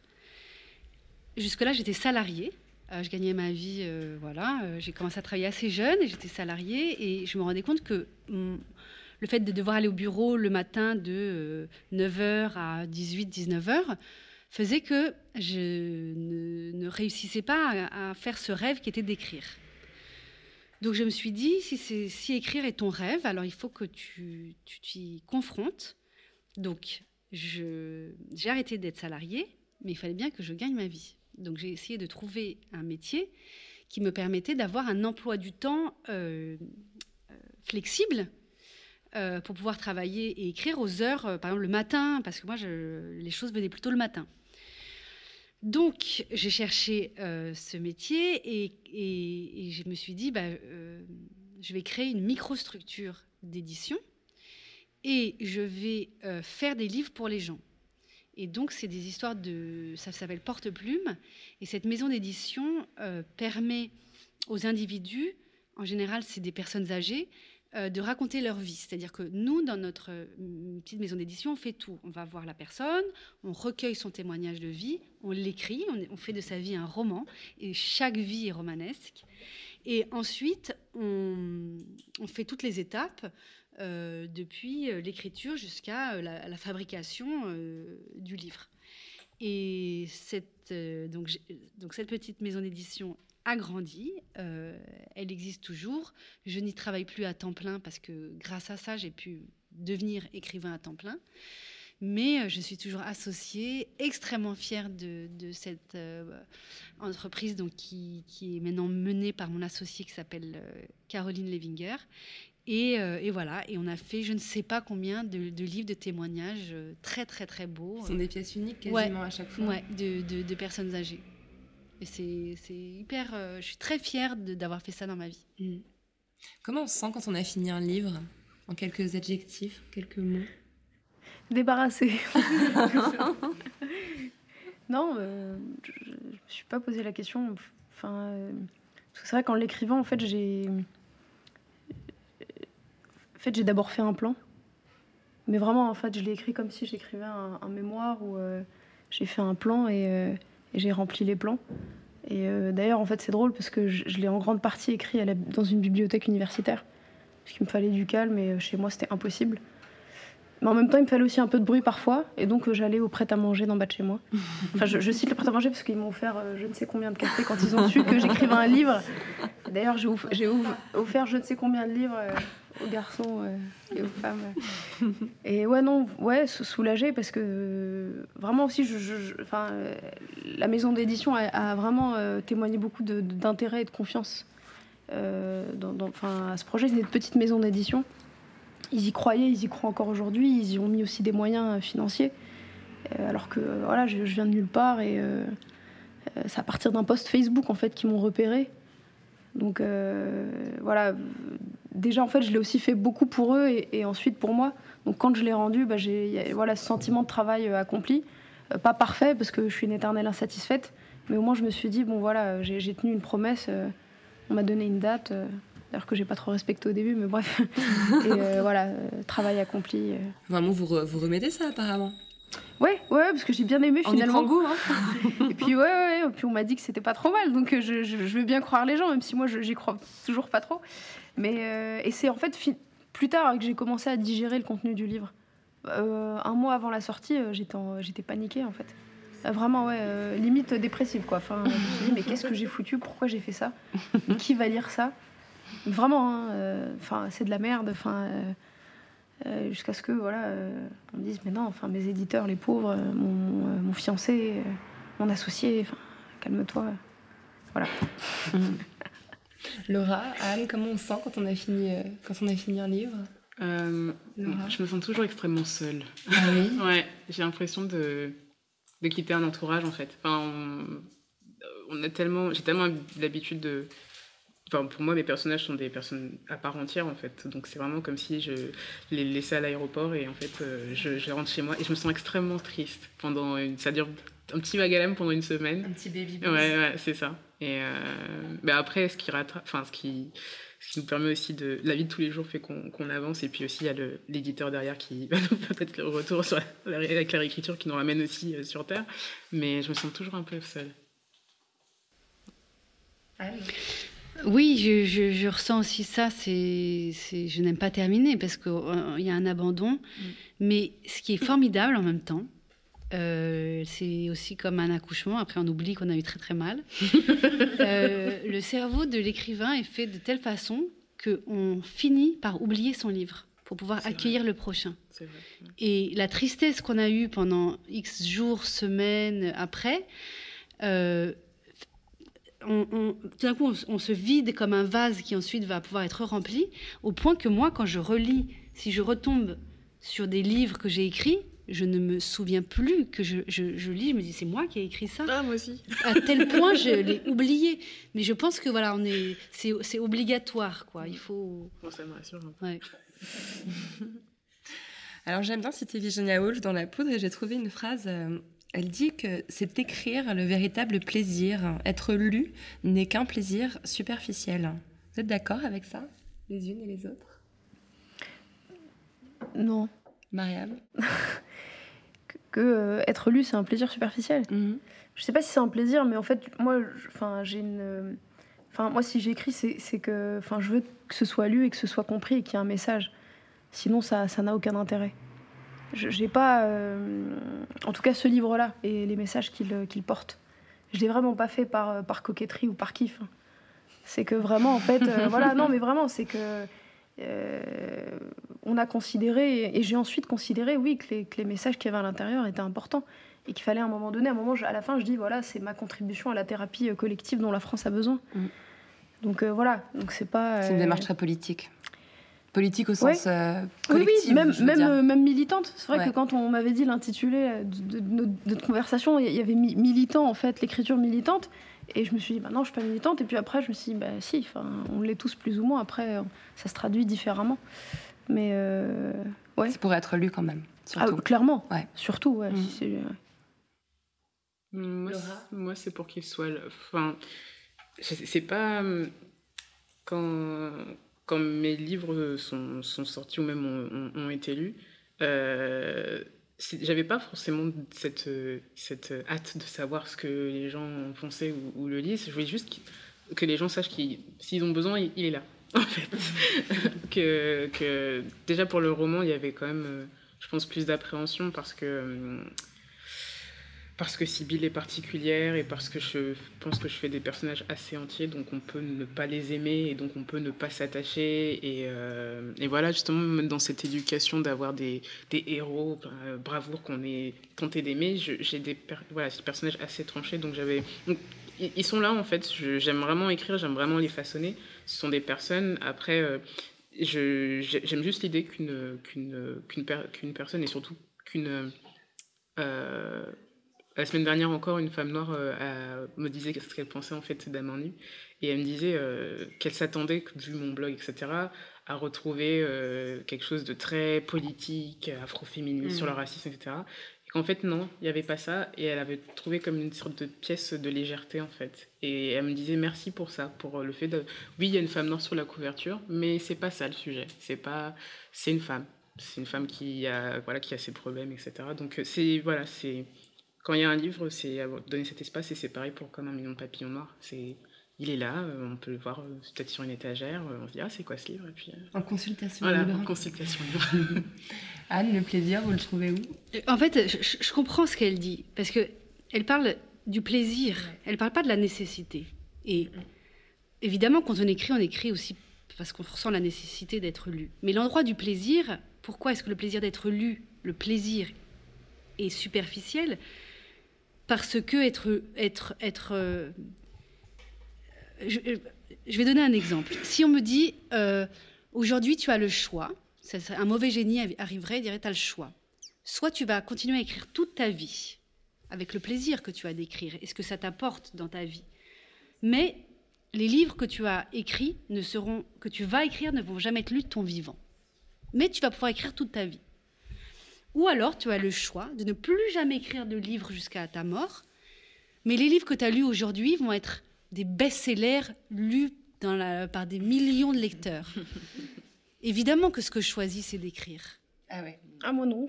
Ah moi Parce que pour des best-sellers, hein, vraiment... non mais parce qu'aujourd'hui, euh, je me rends compte que cette, cette, pratique d'écrire, elle, elle, elle, fait de moi un être, euh, euh, qui, qui, qui, arrive à vivre dans le monde, à être heureux, à pouvoir être une, mère épanouie. voilà. C'est organique. Donc, voilà. Finalement, c'est une question de fait comment on arrive à l'écriture. C'est aussi ça, je pense, qui détermine notre rapport, en fait. Parce que le, le, le plaisir d'être élu, quand elle dit qu'il est superficiel, c'est qu'il est éphémère quand, on a un succès, on est, il y a quelque chose du narcisse qui est comblé. Mais, mais, mais ce plaisir-là, il passe vite. Alors que le plaisir de l'écriture, c'est le plaisir d'une vie. Et je, pense que c'est. en ce moment, je suis plongée dans son journal, donc ah. comme je. Quelle lecture délicieuse. Donc je, je, voilà, je pense que c'est que, que c'est ça, c'est quelque chose de cet ordre-là qu'elle évoque. Je pense qu'il y a des deux. Je pense qu'il y, y, a un petit peu euh, je pense aussi que je choisirais une longue vie euh, d'écriture euh, infinie et jusqu'à ma mort. Mais euh, je pense aussi que quand... Après, c'est peut-être... Je, je, différencie aussi entre le, roman et la jeunesse, où là, la jeunesse, il y a quand même l'idée qu'il y a des enfants qui vont se construire avec des images ou, des, mm. qui, qui sont quand même beaucoup plus euh, qui ne sont pas le critique littéraire mais mm. plutôt la, la c'est vrai que de voir un enfant lire son livre ça doit quand même apporter quelque chose en ouais, bien sûr. ils vont pas cacher un sou ils, ils vont mm. pas c'est très franc en fait hein, le rapport d'un enfant à un livre en fait. Donc je pense que ça aussi c'est quand même un, un, plaisir que l'on garde longtemps. Donc il y a un petit peu des deux choses j'ai une petite dernière question pour chacune d'entre vous. Ça évoque quoi pour vous la poudre?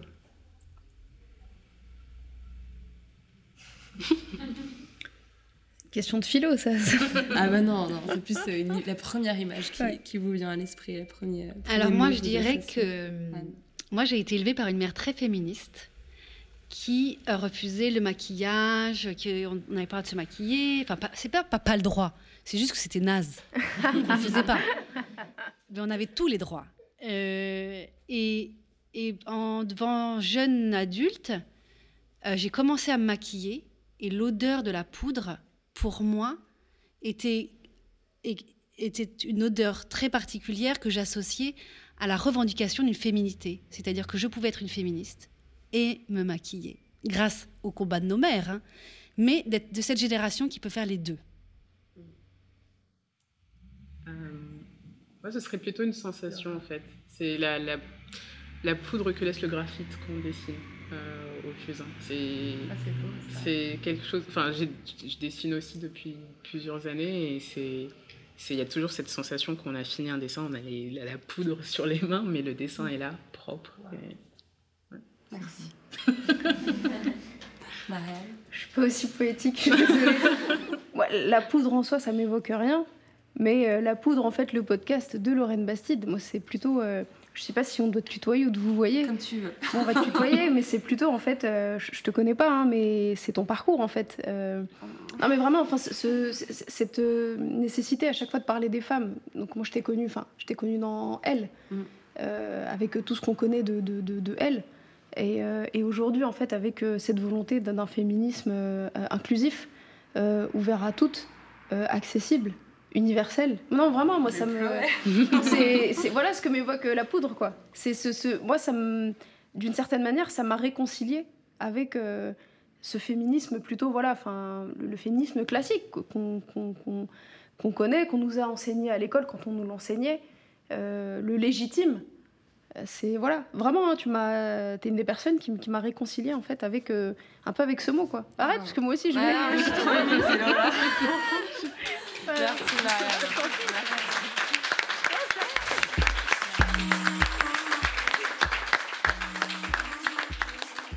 Merci à Anne Berest, Laura Nsafou et Marianne Tiganimine d'être venues faire parler la poudre avec moi.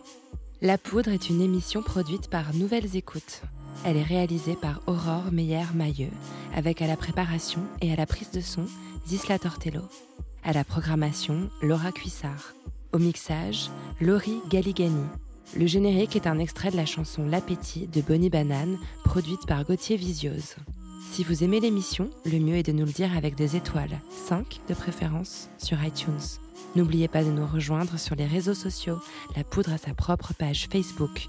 Nous sommes aussi sur Twitter, La Poudre NE, et sur Instagram, La Poudre TV, où nous partageons toutes les recommandations culturelles de nos invités. Pour ne louper aucun épisode de La Poudre, n'oubliez pas de vous inscrire à notre newsletter sur le site de Nouvelles Écoutes. Cliquez sur La Poudre, l'occasion de découvrir tous les autres podcasts que nous produisons. À très vite et continuez de faire parler la poudre. Cet épisode a été enregistré dans une chambre de l'hôtel Grand Amour, que je remercie pour leur soutien inconditionnel depuis la première saison de La Poudre. Le décor est génial, entièrement chiné. Ma chambre préférée, c'est la 604, celle qui est sous les toits, avec un portrait de Vivienne Westwood, flamboyante et nue, sous l'objectif de Jürgen Teller. Si vous réservez une chambre à l'hôtel Grand Amour, rue de la Fidélité à Paris, avec le code La Poudre, vous bénéficierez d'une réduction de 10% sur le prix de votre chambre. Ne nous remerciez pas,